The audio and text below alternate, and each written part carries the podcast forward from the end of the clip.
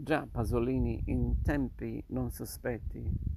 aveva inquadrato il nuovo potere globalista come il più violento e totalitario che ci sia mai stato. Esso cambia la natura della gente, entra nel più profondo delle coscienze e non è un caso se si era spinto a parlare con lucida lungimiranza di genocidio culturale, mascherandosi dietro un multiculturalismo di facciata che è solo la riproduz- riproposizione infinita dello stesso modello politically correct. La civiltà globale in cui viviamo non accetta infatti differenze.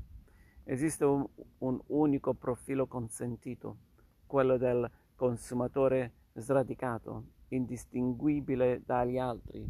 senza identità né spessore culturale. Per usare le parole di Fusaro, il globalismo si fonda su un'inclusione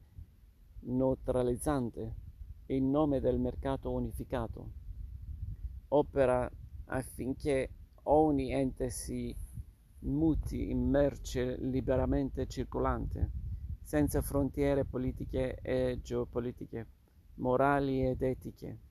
religiose e giuridiche. In questa ottica distorta, ogni tradizione è sacrificata sull'altare del finto progresso turbocapitalista, che vuole non popoli radicati nella loro storia e nella loro terra, né soggettività dall'identità forte e capaci di opporre resistenza, bensì consumatori dall'io minimo e narcis- narcisista,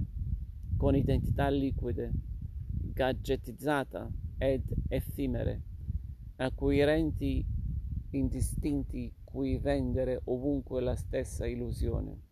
Come possiamo opporci a questa imperante eterofobia, recuperando e difendendo il valore della nostra identità che si definisce solo nel dialogo con le differenze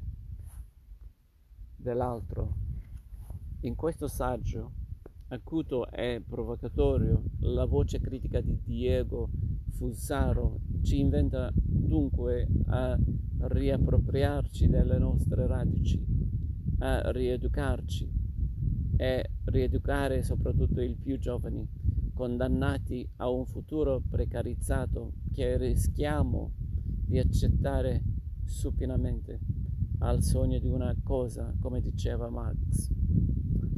all'immagine di un futuro meno indecente di quello che ci vede solo come merce tra le merci